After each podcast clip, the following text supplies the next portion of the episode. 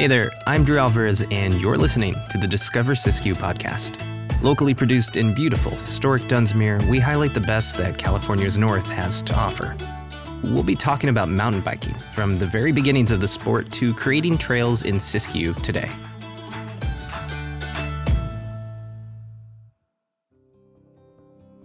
We had the opportunity to talk to Steve Potts.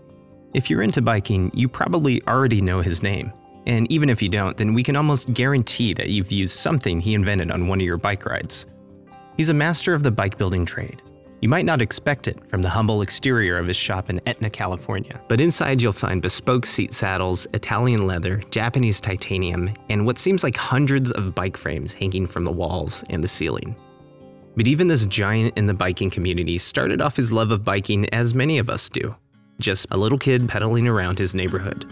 My bicycle was kind of uh, was a wonderful tool for me. I'm the youngest of five kids, and my mom passed when I was eight years old. So my bicycle was my way of adventure, and I guess it was sort of my thing that I did that gave me, you know, comfort and mobility. And I kind of was discovering the Wild West as a little kid on my bicycle. Well, that's what I thought.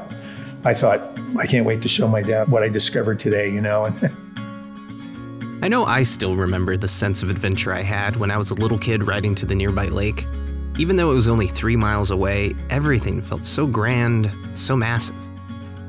Every little hill was a mountain, tumbleweeds were intimidating obstacles, and upon arriving at the lake, I knew I'd made the trek to this undiscovered land, even though you could probably drive right up to the shore of the lake. As an adult, I still love riding my bike. It's something I look forward to and enjoy every time.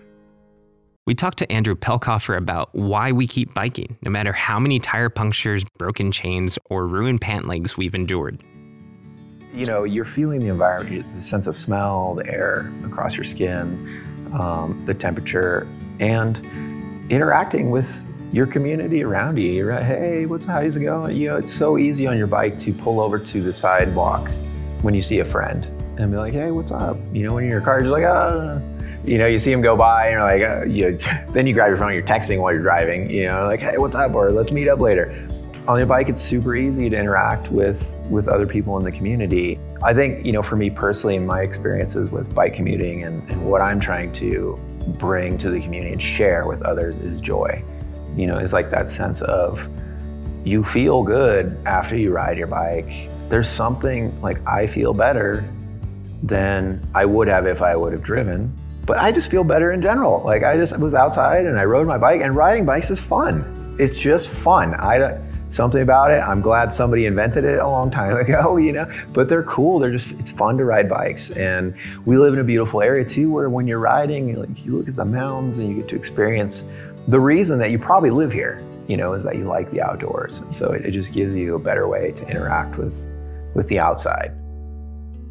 I mean, I ride here all over dirt roads I stop all the time to look out and go, I cannot believe how beautiful it is.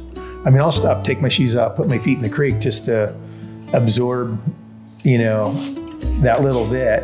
And you're going to go out there and spend time riding, and that's downtime. So your brain's processing things and you're smelling the fresh air, and it's healthy for you, and it's clear thinking. And I'm not in the shape I was when I was younger, but I still ride every day I still feel that love, and I bring my dog with me in the little basket, and um, we still see bears and mountain lions and you know wildlife, and you know for me it's just um, it it's a really good way to just to slow down and and look up, you know, or it's yeah it's it's amazing.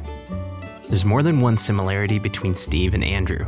Not only do they love biking, but they both shared flashbulb memories of the moment when something just clicked and they knew that their love of biking was a path they would follow for the rest of their lives, regardless of whether the industry even exists. One reason I got into making bicycles, I took a trip to New Zealand and Australia, and I rode every day anywhere from 80 to 130 miles with 60 pounds of gear on my bike.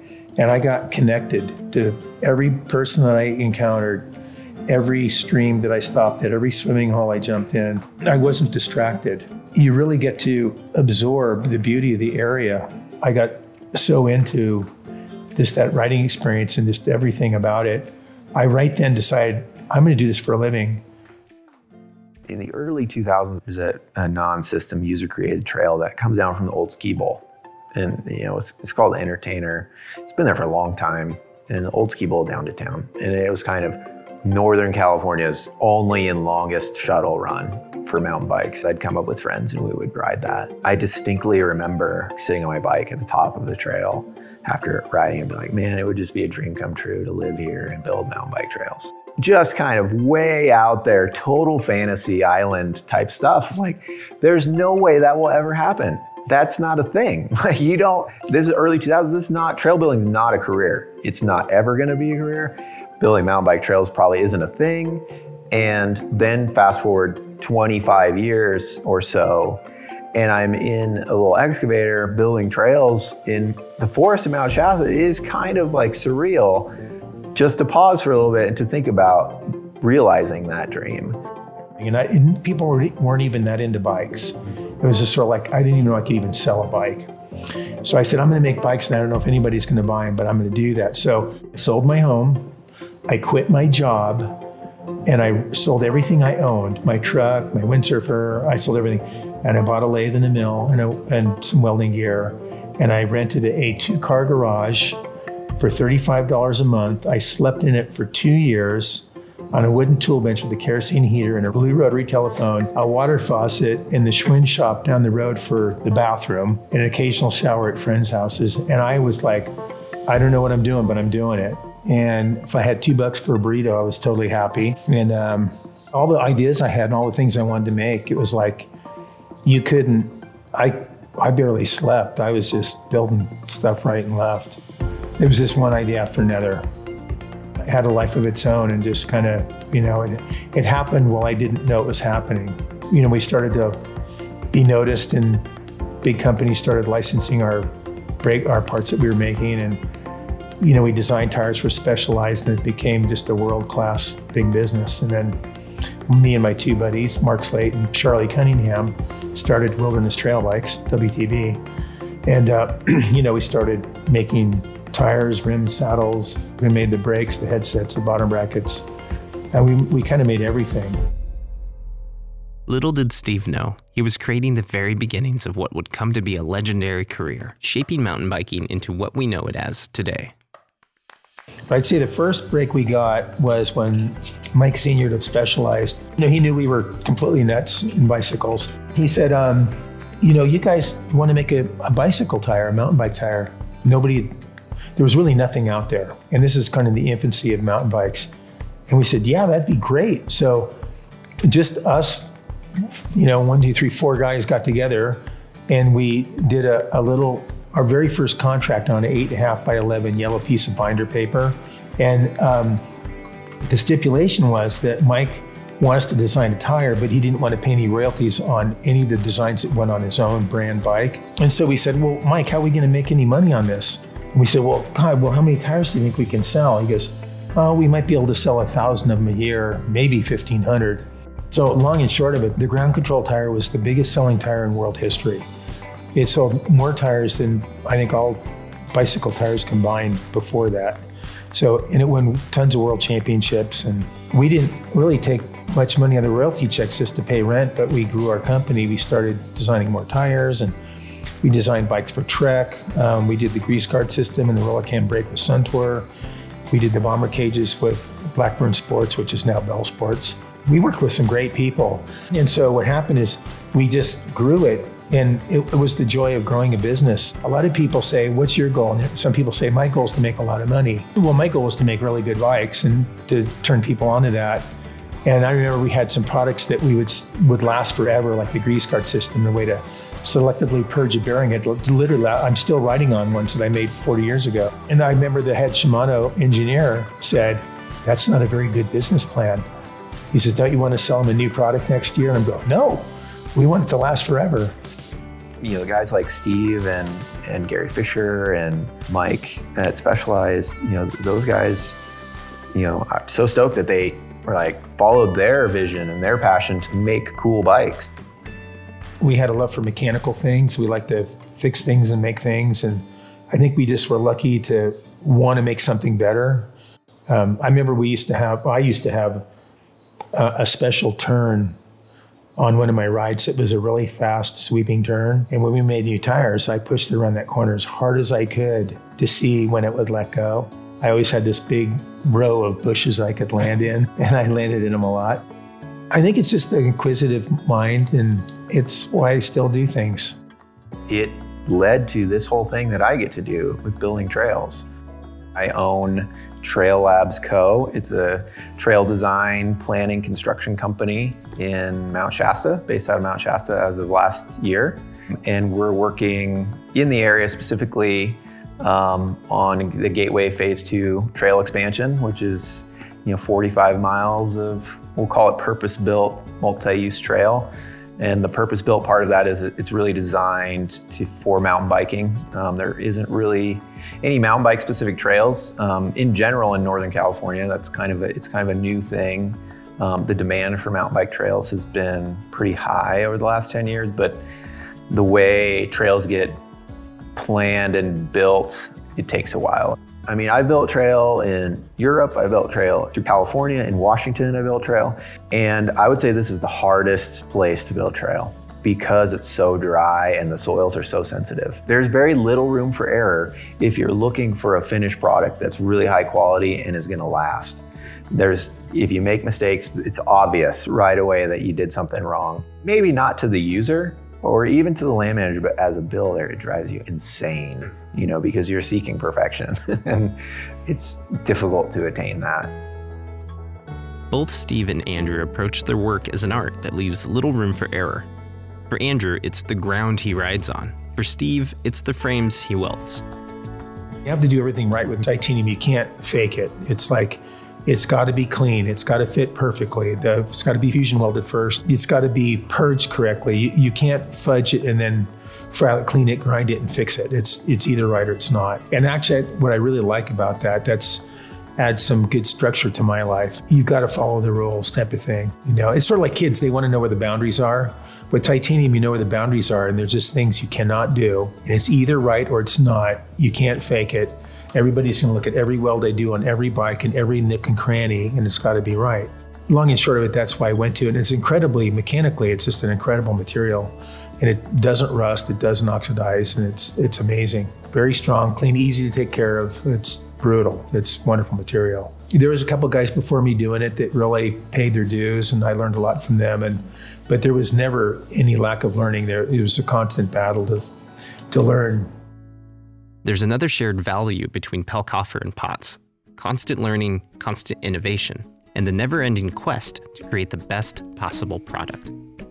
I've been involved with the creation of three nonprofits over the years, just with my passion for mountain biking and traveling around and riding and trails and stuff like that. And you know, I started riding in the early 2000s, mountain biking, and there, were, there was no mountain bike trails. You know, it was you did road mountain bikes on trails that people hiked on, and it was fun. And there wasn't many mountain bikers, I would say, like in Northern California. If you saw another mountain biker on the trails in Redding, let's say, you're like, oh, hey, you know them. You're like, oh, hey, what's up? You know, how you doing? Like, ride. And then you don't see anybody for a while. And most rides were kind of solo. And then I went to school down in San Luis Obispo and you know, was getting more and more into mountain biking and um, what was happening there and kind of throughout California and other places was a lot of illegal trail building. Mountain bikes were really taking off popularity. You know, the industry is still trying to find its way as far as the type of bikes people wanted and the geometry and stuff like that. And the same thing was kind of happening with trails. It was like growing pains, is that there wasn't trails to meet the demand for what riders wanted. So we got a lot of illegal trails getting built. It was kind of ubiquitous across the United States. And what it did was it framed mountain bikers in a negative light. It made them look bad to land managers and other community members. The mountain bikers were viewed as the bad seeds. And fortunately, there, there, was a group called IMBA, it's the International Mountain Bike Association. They were smart about it. Maybe late 90s, early 2000s, they put together this book called Trail Solutions. And it was really great for anybody who wanted to advocate for trails because it's kind of like a little guidebook or Bible, if you will, on how to get good trails built. And so that kind of disseminated across the US. And, and people who wanted mountain bike trails picked that thing up and went to the land managers and said, hey, look, we can do this the right way. Let's try. And so there kind of was two groups I would say that developed within mountain bike communities, those that were just building their own illegal trails and those that are like, okay, if we're gonna do this right, we're gonna have to kind of plan long term. And took that that book and ran with it. So what did that mean for the development of mountain biking? What would a better version even look like? When Andrew visited a bike friendly community, he got a glimpse into what was possible. A friend and I, in between our first year and second year in school, went up to a place called Bellingham in Washington, and we moved up there and lived. And up there, further north in Washington and uh, Canada and places like that, way more progressive as far as mountain bikes, the acceptance of mountain bikes and mountain bike trails. And so we went up there and we're like, whoa, this is crazy. These trails were amazing. You know, there's like wood feeders and drops and jumps everywhere, all the stuff that you could only dream of seeing in California. Um, you'd get in huge trouble down here if you built anything like that. They were embracing it, and what it was creating was a lot of people were moving to the community. A lot of people were traveling to these communities to ride because they didn't have anywhere else to go to do this. And it created a lot of positive economic benefits for those communities. So everything we saw up there, we brought back to California with us as far as ideas. And we were like, man, it could be so much better here in California. How do we do it? Well, let's advocate for it. And so that's what we did. We created a little nonprofit, San Luis Obispo, partnered with the regular trail group, and it was focused on mountain bike features and riding and stuff like that. And so we just we kind of cultivated that and grew it a little bit and it took off and it was a kind of a kickstarter for me. Then after I graduated, I kind of traveled around California and Washington working and moved to the coast, Arcata, and was working fisheries hydrology over there and uh, found myself again struggling to find a place to ride my bike. I was working for a timber company at the time and they had some land and I approached the timber company and was like, hey, do you guys, would you be okay if there's some mountain bike trails on your property? And they seemed to be okay with it. And so we kind of made this proposal and put it together. The long to short from that meeting was they got approval for um, a big area to build purpose built mountain bike trails on the coast on private land. And that's the first time that's ever happened in California. Today, that unprecedented agreement is being used as a model in Siskiyou County. So they have a proposal right now on the table that I created, and it's built from that initial agreement on the coast with between the Redwood Coast Mountain Bike Group and Green Diamond Timber Company. And we took that, you know, I asked them like, hey guys, could you pass that agreement my way? I want to share it with this timber company. I think it creates a great opportunity to open up what we'll call landlocked pieces of land. Hunting has been traditionally the only thing that they've allowed. There's tons of opportunity for recreation. And in fact, when we build the trails, we are creating a boundary. This is a potential fire line. And in order for us to get the equipment in there to build the trails, we brush these corridors out generally 50 feet in width. You know, like we are really clearing out these corridors from brush. And so we're creating a fuel break you know, when they cut fire line, their job is to remove organic material and dig down to mineral surface. And when we build trails, that's the name of the game. We dig down into a mineral soil, move all the organic off, and that's how you create a sustainable, hardened trail. So essentially, we're building fire lines. They're just creative, fun fire lines for bikes. After the Camp Fire devastated the city of Paradise, California in 2018, Andrew had a firsthand look at the aftermath and the potential for mountain bike trails to be as practical as they are recreational. The fire in Paradise, you know, burned through Paradise and it kind of worked its way down towards the foothills of Chico. And there's a big private parcel of land that buffers the east side of Chico. And at the time, I was working for that landowner to develop a potential trail system. I had been in there that year before the fire. And then that fire happened, and I went back in there just to kind of investigate. And what I discovered was that user created trails had been used by the fire crews as backburn locations. Fire teams had gone in on the trails, and then they had backburned up into the fire to stop it from entering Chico. And so I have these photos that I took of, you know, one side is grassland and the other side is burned and right in the middle is the trails. A light bulb went off in my head like, wow, these actually could be used for things like this to protect communities. we've kind of implemented that here in Shasta as we've built trails. The year before we're, we're doing construction, we're in there with fire crews. So we generally work with a Deadwood crew from CAL FIRE. We'll have these crews go in and, and clear out like a 50 foot corridor. You know, we're clearing out massive amounts of manzanita around town as we build these trails. And so they're creating this whole network of access points for fire crews if they ever needed to get in there you know, as a relatively newer resident of Mount Shasta and seeing the devastation that's occurred in Redding and Paradise and other communities, I love living here, but I'm also very scared. A lot of people I don't know have really made that connection that trees and brush are fuel for fire. You know, they see the beauty of it and they see it's green and so they're like, well, it's not, it can't burn, it's green. And I see it daily while we're building trails. I see fire pits every day where there shouldn't be fire pits. I think that there just hasn't been enough focus on education. I'm especially talking to people from urban areas. If you're a visitor, we're stoked that you're here and we want you to have an amazing time. And we're gonna help you find all the great places to recreate. But there's some rules. To be a good guest, this is what we need from you. One is no fire. Like, I know it seems like fire won't start here and that everything's green, but in order for it to stay green, you need to not have fires going. You're gonna devastate the community if you accidentally start a fire. You know, us as community members here really have to protect our area if we want it to stay green. With his new shop, Deadwood Supply Company, Andrew is pursuing his commitment to community education.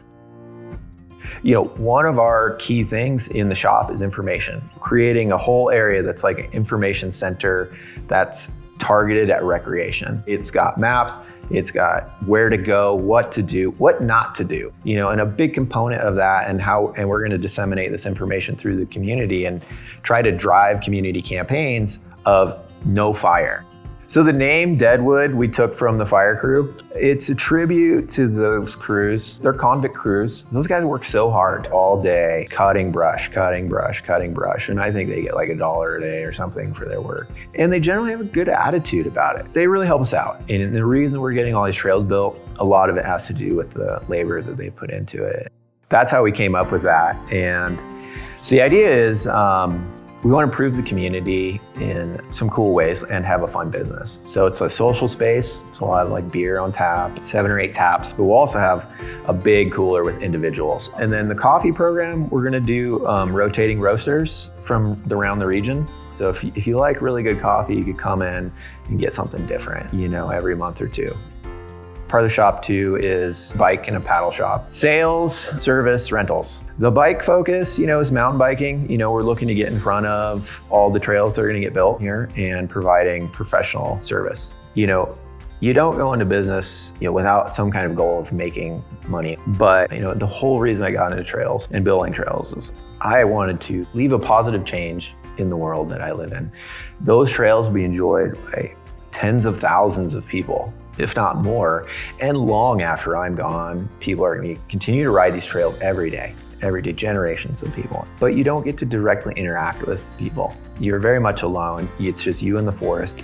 And that has its own appeal. But I also like the social. I like talking with people. I like helping them live a better life. It's about you come into Deadwood because every time you leave, you'll feel better about yourself. You feel better about your life so now that I'm in this place and making positive changes, you know, you are out there alone digging, but somebody always comes by on their bike and they see you building trails and they say thank you, you know, and it's like, yes, that feels really good. And then you see that person down in town and boom, connection right there. You met somebody new and they see you doing something great and they show you appreciation and you appreciate them appreciating you. And it's just like awesome. It feels really good kind of how I ended up here and why I want to stay. And there's so much potential for development in the right way. I've taken on the recreation side of it and trying to develop that recreation infrastructure in partnership with local nonprofits and the land managers in the right way. Really looking long ahead, building sustainable trail networks with good connectivity that people will want to come and live in these communities because there's great recreation. And when they come, they'll bring their ideas and their positive kind of outlook and energy to the community and help new businesses establish themselves. You know, we have a lot of room for good growth.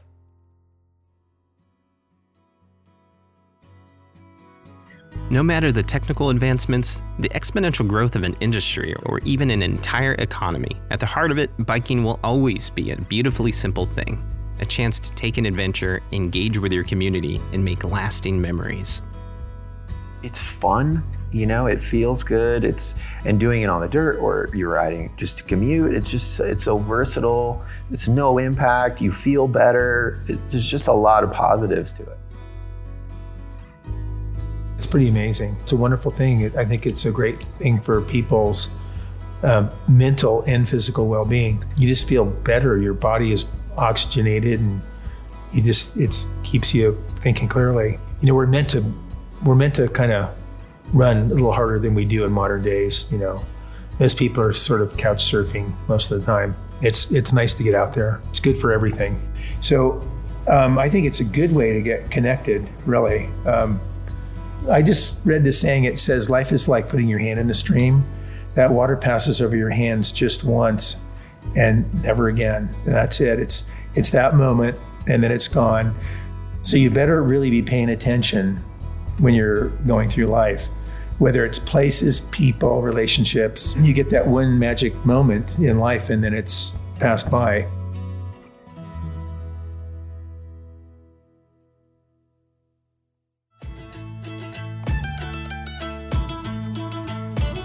Thanks for listening, and for more information, check out the links in our show notes. To plan your adventure, visit discoversiskiyou.com.